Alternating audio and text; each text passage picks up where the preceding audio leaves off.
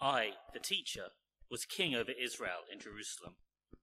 I applied my mind to study and to explore by wisdom all that is done under the heavens. What a heavy burden God has laid on mankind. I have seen all the things that are done under the sun. All of them are meaningless, a chasing after the wind.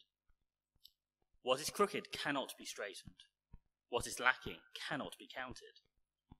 I said to myself, Look, I have increased in wisdom more than anyone who has ruled over Jerusalem before me. I have experienced much of wisdom and knowledge. Then I applied myself to the understanding of wisdom and also of madness and folly. But I learned that this too is a chasing after the wind. For with much wisdom comes much sorrow. The more knowledge, the more grief. I said to myself, Come now, I will test you with pleasure to find out what is good. But that also proved to be meaningless. Laughter, I said, is madness. And what does pleasure accomplish? I tried cheering myself with wine and embracing folly, my mind still guiding me with wisdom. I wanted to see what was good for people to do under the heavens during the few days of their lives. I undertook great projects. I built houses for myself and planted vineyards. I made gardens and parks and planted all kinds of fruit trees in them. I made reservoirs to water groves of flourishing trees. I bought male and female slaves and had other slaves who were born in my house. I also earned more herds and flocks than anyone in Jerusalem before me. I amassed silver and gold for myself and the treasure of kings and provinces. I acquired male and female singers and a harem as well, for the delights of a man's heart. I became greater by far than anyone in Jerusalem before me. In all this, my wisdom stayed with me. I, delight, I denied myself nothing my eyes desired. I refused my heart no pleasure. My heart took delight in all my labor, and this was a reward for all my toil. Yet, when I surveyed all that my hands had done, and what I had toiled to achieve, everything was meaningless, a chasing after the wind. Nothing was gained under the sun. Then I turned my thoughts to consider wisdom, and also madness and folly. What more can the king's successor do than what has already been done? I saw that wisdom is better than folly, just as light is better than darkness. The wise have eyes in their heads, while the fool walks in the darkness. But I came to realize that the same fate overtakes them both. Then I said to myself, The fate of a fool will overtake me also. What then do I gain by being wise? I said to myself, This too is meaningless. For the wise, like the fool, will not be long remembered. The days have already come when both have been forgotten. Like the fool, the wise too must die. So I hated life because the work that is done under the sun was grievous to me. All of it is meaningless, a chasing after the wind. I hated all things I had toiled for under the sun, because I must leave them to the one who comes after me. And who knows whether that person will be wise or foolish? Yet they will have control over all the fruit of my toil, into which I have poured my effort and skill under the sun. This too is meaningless. So my heart began to despair over all my toilsome labor under the sun. For a person may labor with wisdom, knowledge, and skill, and then they must leave all they own to another who has not toiled for it. This too is meaningless and a great misfortune. What do people get for all the toil and anxious striving with which they labor under the sun? All their days, their work is grief and pain. Even at night, their minds do not rest. This, too, is meaningless. A person can do nothing better than to eat and drink and find satisfaction in their own toil. This, too, I see, is from the hand of God. For without him, who can eat or find enjoyment? To the person who pleases him, God gives wisdom, knowledge, and happiness. But to the sinner, he gives the task of gathering and storing up wealth to hand it over to the one who pleases God. This too is meaningless, a chasing after the which thank you very much for reading. My name's Nathan. I'm one of the leaders of the church here at Trinity. If you're new here today or visiting, very, very warm welcome to you. It's lovely to have you with us, and I'd love to meet you at the end of the service of our time together. Well, maybe not the most cheery reading, as you heard that. Lots of meaningless, wasn't there, as we heard that read? But there is good news uh, towards the end. We need it. We need it. Let me, uh, let me lead us in prayer. Father God, um, this book of Ecclesiastes, Lord, as we said last week, written a long time ago, yet remarkably contemporary in some of the things that it says, all of the things that it says. So I pray just in this time together that we have, as we study this book and this particular part of the book, that you would you would show us, Lord, what we need to see, that you would expose some of the things that we chase after in this life that are no good and actually are meaningless, are just mist and vapor. But more than that, you would show us the goodness of a view of the world that has God at the centre. I pray that you would do this work in our hearts. In Jesus' name, Amen. I was just chatting to someone before the service, um, and we were saying that about two years ago that the pandemic started, or at least we sort of came to our attention in the UK about two years ago, and that lots of things will be looked back in history uh, as people sort of observe and see things from that period. But one of the things that I'm always fascinated by is, is what people searched for, what people Googled during those lockdowns and the, um, the time that they spent indoors. So apparently, people, uh, more people searched for when McDonald's was going to reopen than when schools were going to reopen. Make of that what you will. Uh, the spikes in the Google searches for how to install a hot tub in the garden um, or how to look after a puppy that is untrained. Don't know how, don't know how that ended up. Um, but there were also a bit more serious searches that people were doing. Lots of people were searching, apparently, on Google for the meaning of life. They stopped what they were doing, the rush of kind of normal life, to actually just stop and to at least type in or start thinking about what's life all about? What, what purpose is there? What meaning? In life. A guy called Dr. Vic Strecher, University of Michigan. He had a course online called Finding Purpose and Meaning in Life. And to his surprise, in that first lockdown, 100,000 people enrolled on his course. Um, I don't know how he, you know, how he managed to do that. I think they didn't quite manage to make 100,000 people work or pay the fees, but he was, he was astonished by that. Or Jordan Peterson, some of you might have come across him nearly 10 million views of his lecture on YouTube, The Meaning of Life for Men. Other people turned, they didn't they, in a more spiritual direction.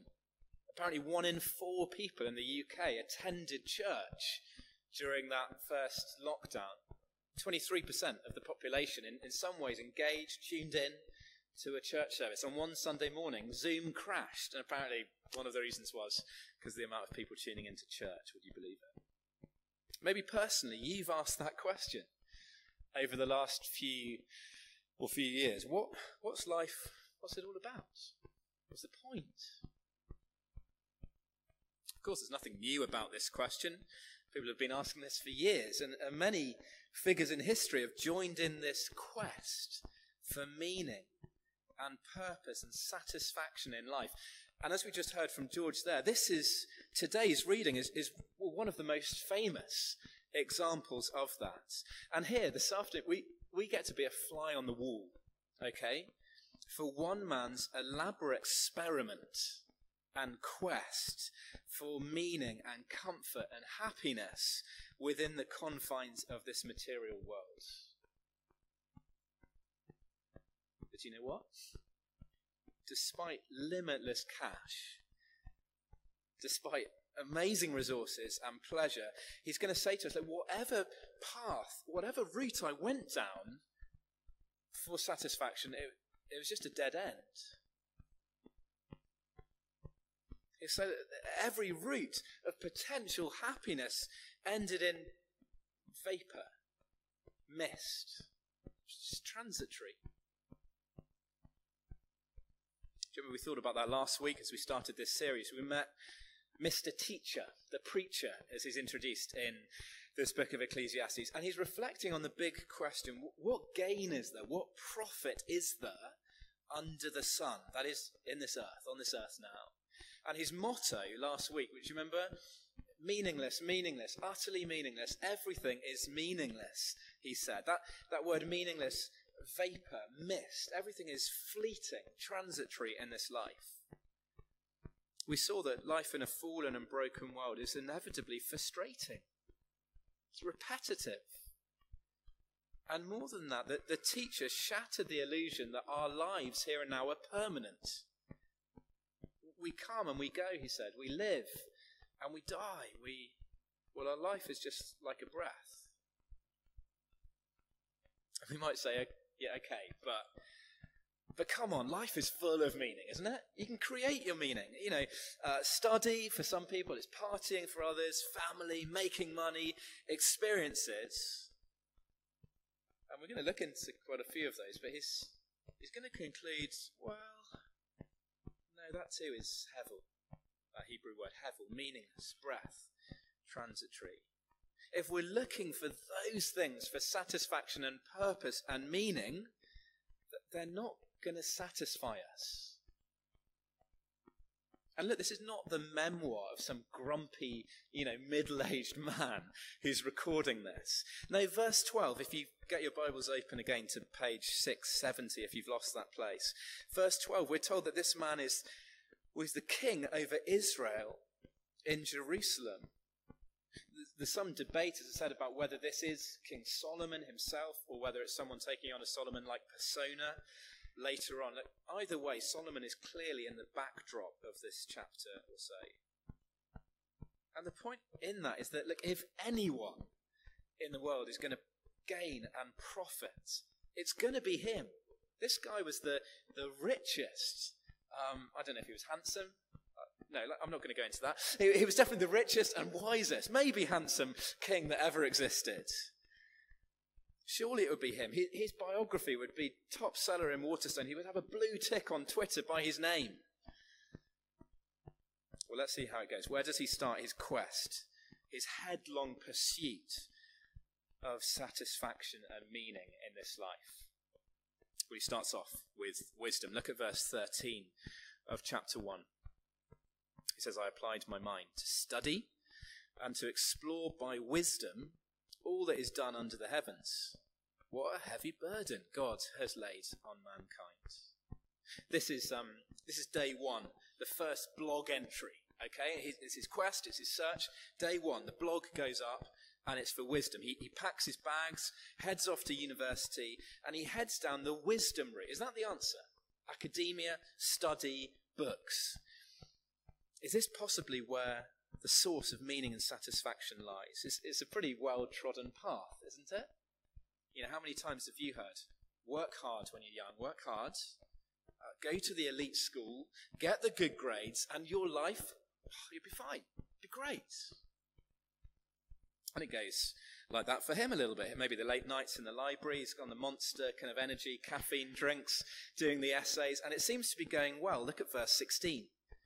I said to myself, Look, I have increased in wisdom more than anyone who has ruled over Jerusalem before me.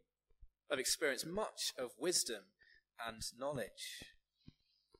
Maybe sounds a little bit braggy at first, doesn't it? Him saying this, but I don't think that's the point. In 1 Kings, we are told that Solomon asked God for wisdom, and he had it in abundance. He was world famous for his wisdom. In the modern day, today, if he was around, it would be letters after the name doctor this, doctor that. You know, primetime TV, they'll be wheeling him out to give his expert opinion on all the latest cultural and current affairs. So, meaning? Satisfaction? Is it found in wisdom? We'll have a look at verse 14. I've seen all the things that are done under the sun, all of them, are meaningless, chasing after the wind. This is one of the favourite phrases that comes back a lot in the book. Uh, chasing after the wind. People say, don't they, it's, it's, impossible to shepherd cats. Have you ever heard people say that? I mean, if you've ever seen someone try and do it, to, to shepherd cats. If that's hard, shepherding the wind is even harder. You know, trying to catch the wind in a, in a glass. You can't do it.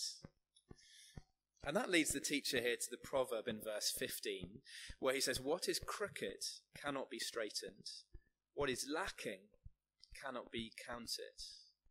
I think what he's saying is this let all the wisdom in the world, if you had a brain the size of Jupiter, some things in this broken world are unexplainable. Like, however smart you are, some things you, won't be able to fix. You know, why is it that the kid next door, who's so bright and talented, suffers with such bad chronic fatigue? While the person on, on this side living in the flat next to you will, that we know they're dealing drugs, but their life seems to be going brilliantly and they're prospering. With all the wisdom in the world, some things will just be baffling and out of our control. And actually, I think that the wiser we are, the more that we learn about the world that we're in, often we have then a clearer picture of the, well, of the tragedies of life in this broken world. I think that's what verse 18 is getting at. He says, For much wisdom comes much sorrow. The more knowledge, the more grief. I was um, I was having my haircut last, Saturday, I think. Micah had his his first. It was a lot quicker, and then they took a bit longer on mine. But I was having my haircut, and I saw in the I saw in the mirror there was a lady there reading, flicking through the papers, and uh, she was reading away, and she was sort of, you know, when someone's sort of doing that, but making quite sort of loud comments as they're going through. And at one stage, she just sort of threw the paper down next to her, and she just said, "It's all so depressing. There's no good news, is there?" and everyone else sort of went, you know, in the in the in the barbers there. But in a sense, she understands this: the more we grow in knowledge, the more we grow wise and understand things. So the more sorrow and grief we see in the world, and we come to understand. Maybe that's why people say ignorance is bliss. Look, we're not saying here that you shouldn't go to university, you shouldn't study. Those things are good, as we'll see later. But think about it. If the answer to ultimate meaning is found in education and study, surely university lecturers would be the happiest people in the world, and university campuses would just be a model of kind of peace and happiness and love. Yeah. See how that's going, maybe. Is it wisdom? Well, no, too. That is hevel, breath, chasing after the winds. Okay, back on the blog, send. Uh, next day, day two, bit of a change of tax. Blog entry number two. He turns to the everyday pursuit of pleasure as he continues his experiment. Look down at verse 1 of chapter 2. I said to myself, Come now, I will test you with pleasure to find out what is good. Spoiler alert, but that also proved to be meaningless. But pleasure, that's a pretty common path, isn't it? Especially here in London, to go down uh, a lot of people, you know, can't afford to get on the property ladder or to buy. So, so instead, let's create meaning through experiences and, and pleasure. Hashtag YOLO is that kind of thing. And, and the teacher, well, how does he do that? Verse 2 he heads down to the comedy store in Leicester Square on a Friday night for a laugh. He goes after laughter. Is that it? No.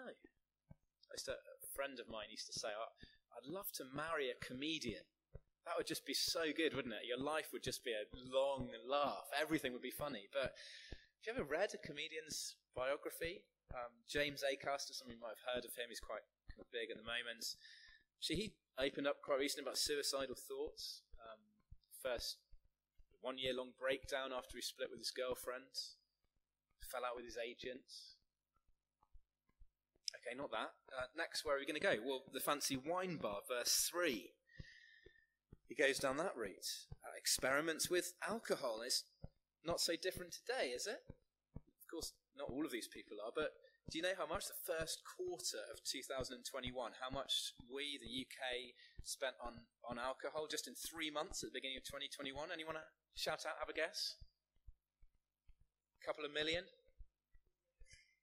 Yeah, not bad. 6.7 billion pounds in the first quarter of 2021. Good. Oh, there's no prize, I'm afraid. A biscuit afterwards. There we go. Um, but he tried wine. Mm, maybe not that. Next stop, cultural projects. Have a look as I read verse 4 to 6. He says, I, I undertook great projects, built houses for myself, planted vineyards. I made gardens and parks and planted all kinds of fruit trees in them. I made reservoirs to water groves of flourishing trees. It's amazing, isn't it? It's extravagant, it's industrious. And did he notice the plural there as well? Not just a park or a vineyard, but parks, vineyards. It's extravagant, it's extraordinary. It's a, I don't know, the kind of place where, you know, the National Trust uh, folk with the, the, thermos flasks with the, the tea there, they're turning up to, to get a good look of this. It's a mashup between Kew Garden and Grand Designs, and, and Netflix are wanting to film the grounds and all that's happening with all of this building. But did you notice the emphasis? I, I, I. Did you see that as he goes through that list? I undertook great projects. I built houses for myself. It's quite self centered. Some have pointed to the fact that he's trying here to create, recreate the, the Garden of Eden, paradise. On top of that, he's got slaves and some modern day, say, huge staff there. He's got property.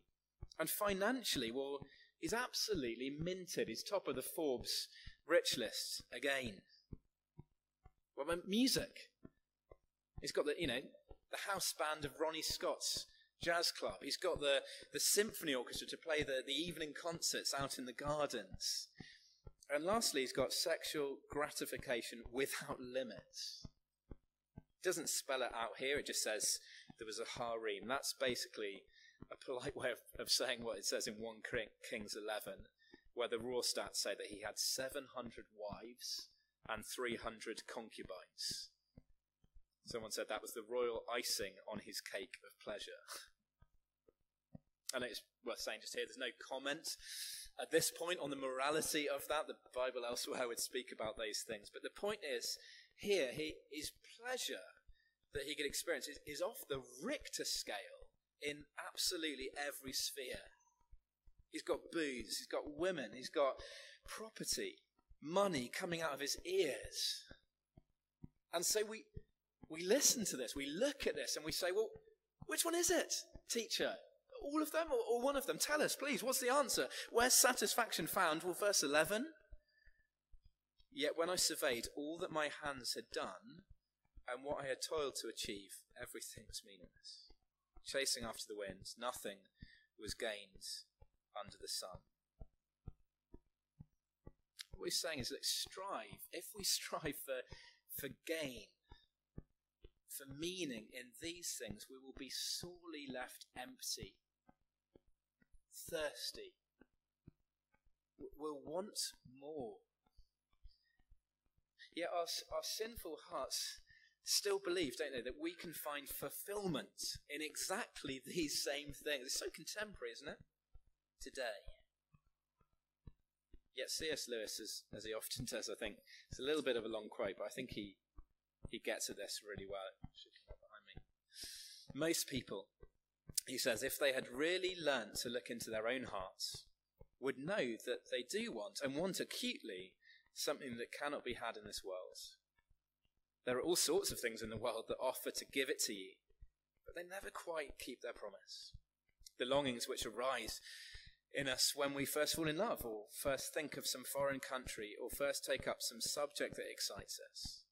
A longing which no marriage, no travel, no learning can really satisfy. There was something we grasped at in that first moment of longing, which just fades away in the reality. Let's put it in a, a modern example. Alex James. Uh, I don't know if you see, know him, heard of him. He was the bass bass player in the band Blur, sort of big in, in the 90s here. And looking back on that period, he's, he's talked about it quite a bit in different places. And he said, Look, when I was in the band, at that moment, I, I had it all. I had everything. He had his own plane.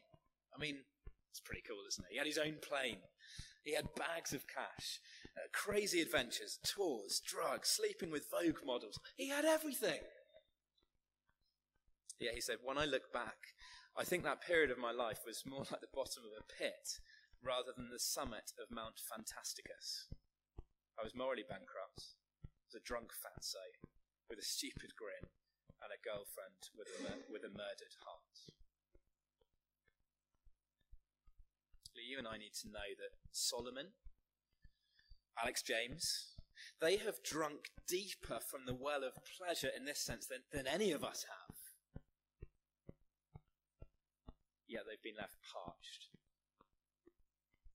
In the words of that song, do you remember we sang a, a few minutes ago based on Jeremiah chapter 2? If we turn from God, the fount of living water, and we drink from cisterns cracked and dry, that's kind of like an old clay jar, you know, just got some water and it's just a little drip you know, one every minute or something, it's not going to satisfy and quench our thirst. Okay, last blog post, logging in again. Work. Can't cover every detail just because of time in this section.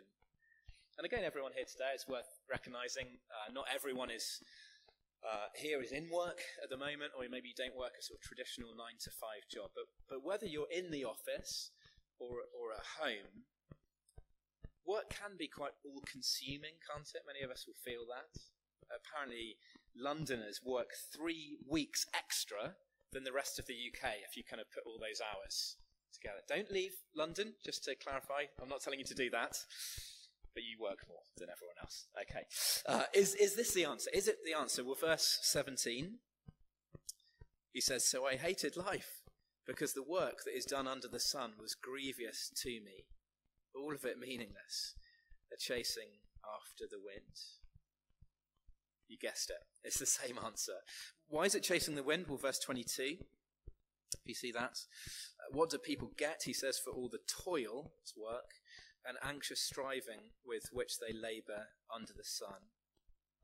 And the answer is not a lot.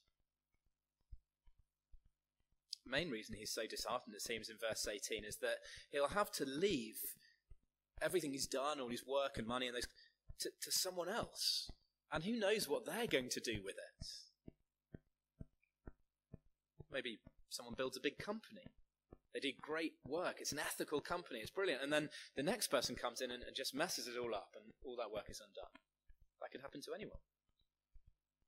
I had a drink with a friend of mine, Nick, a little while ago, and he was telling me that in his uh, his family, uh, a few generations back, they had a massive family fortune. And he said to me that they had a huge country manor. He said it wasn't Downton, but it wasn't far off. it was a massive manor, loads of grounds. And one son in, inherited that money and made a series of appalling decisions with it. So apparently dairy farming was getting quite big in the UK at that point and he ploughed 50% of the fortune into the wrong kind of cows. I, I, don't know, I don't know what those cows looked like or why they were the wrong kind, but he blew it, half of the money on that and a, a few other pooling decisions. Uh, yet then after that, some bit of money left over went to Nick's grandparents, who blew the rest of the money on port and cigars, and so Nick's dad had big fat zero in the bank account meaning Nick did as well. He wasn't bitter, I don't think, as we chatted about that, but maybe he was a tiny bit. Look, if we're looking for ultimate purpose and meaning in work, we're reminded again it's just just hevel, it's just breath, it's passing. So the quest for wisdom is it in wisdom? Is it in pleasure? Is in work? Well, the quest is complete. And look, he will say, look, wisdom is better than foolishness. It's better to be wise than to be a fool. But like we saw last week, the, the looming shadow of death that hangs over, well, over this and, and over all of us is a great leveler. Course, we don't like to engage with death. We, we try distraction and diversion. But the teacher here, he wants to remind us and show us that actually all of us face the same outcome, whether you are the wisest person in the room or whether you're the fool. In the graveyards, they might be next to each other at the end of it. Leo Tolstoy, the, the author, I think age 50, maybe a midlife crisis, he said, Is there any meaning in my life that the inevitable death awaiting me does not destroy? And look, if there is no God, if, if there is no God, if this is just a closed universe that we live in, what's the point? What's the meaning? Yeah, be glad to know that we don't finish there. These last few verses, they offer a desperately needed pathway to joy and pleasure and meaning that are available to every single one of us today. These verses, they come like a, a cool glass of water in the middle of a hot desert. I don't know how you'd have a glass of water with you there, but that's the kind of thing that it comes at this point in the letter, in, the, in this book of Ecclesiastes. Look at verse 24. A person can do nothing better than to eat and drink and find satisfaction in their own toil. This too I see is from the hand of God. For without him, who can eat or find enjoyment? To the person who pleases him, God gives wisdom, knowledge, and happiness. But to the sinner, he gives the task of gathering and storing up wealth to hand it over to the one who pleases God. This too is meaningless, chasing after the winds. At first, you might hear that in verse 24, and it sounds a bit like the, you know, when people say, um, just eat, drink, and be merry, for tomorrow we do. It sounds quite like that, doesn't it? But, but it's not, because the clue here is that God is mentioned. Really, for the first time positively in the whole of the book, God comes into the picture three times in three verses. Because God is the giver. He's the giver of good gifts. God is not a spoil sport, but He is the source of enjoyment. And so it is God he is the one who inserts meaning into our lives. It's not a contradiction. The teacher simply saying here, that enjoyment is not found in striving and going after gain, but it's found in enjoying God and his gifts. And that means that you and I, well, we can find enjoyment and pleasure in, in simple things in life that come as a gift from God. You know, the, the taste of the ripe honeydew melon, the smell of a, a barbecue in the summer, the ice cool beer with a, a friend in the park on a sunny day, even pleasure from work. You know, a project that's done and it just comes together and yeah, we nailed it. That was great.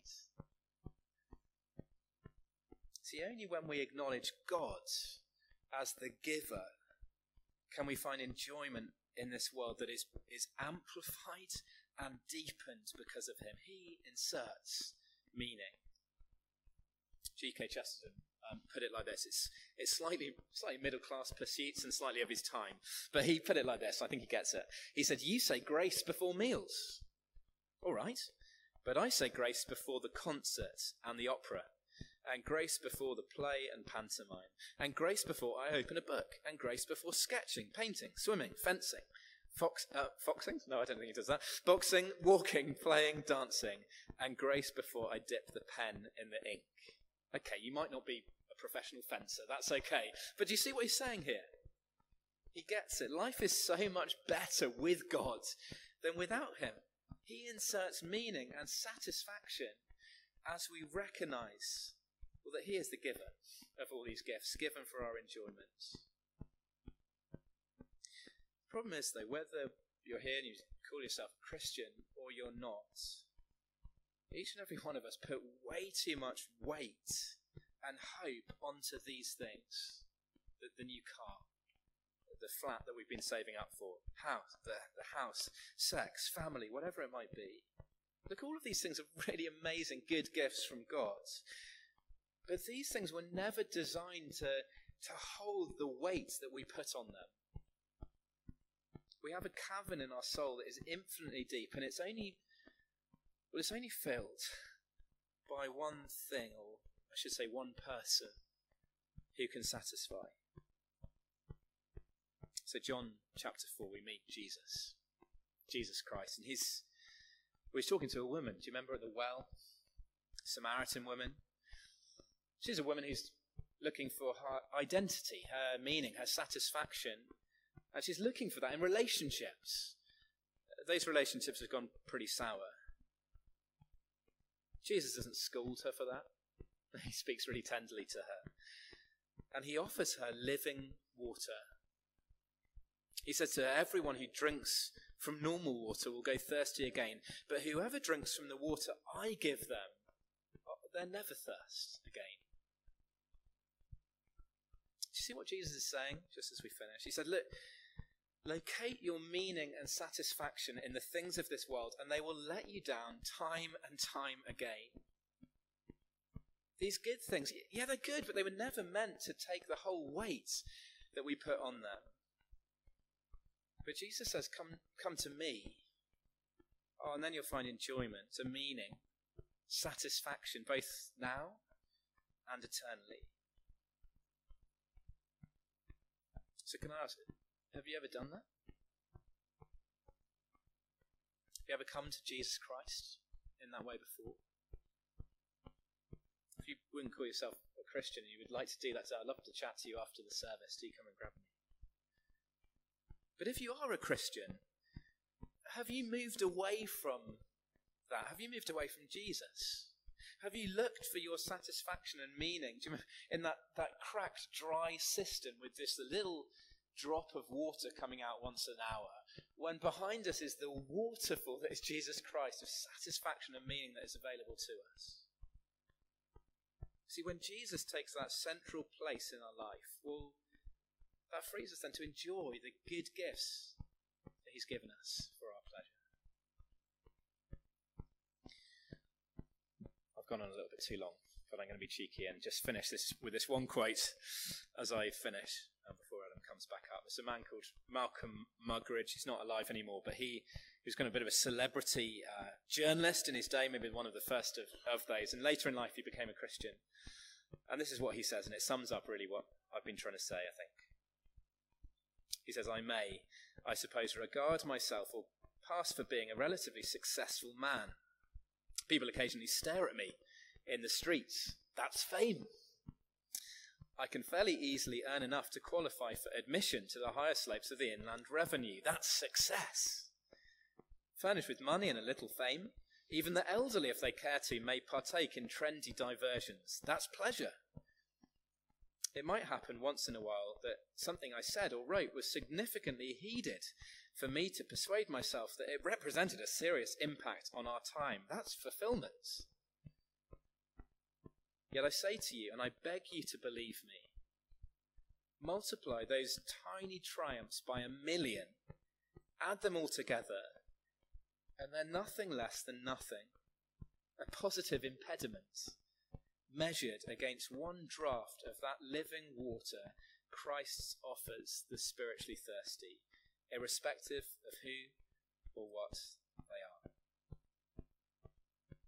Just leave a moment for us to pause before I pray.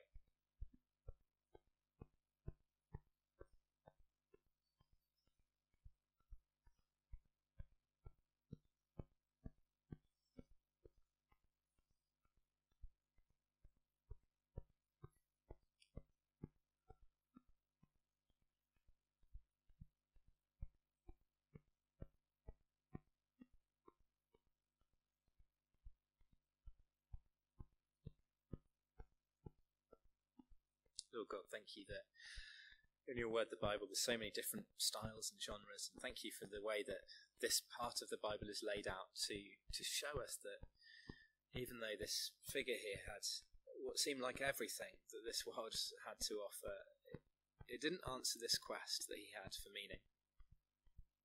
But thank you that we can learn from this, look back on this, and and more than that, see Jesus, who offers us complete satisfaction in and joy.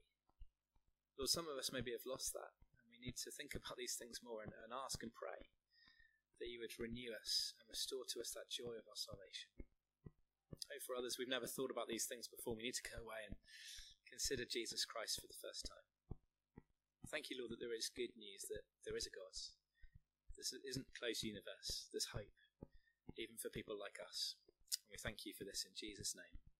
Amen.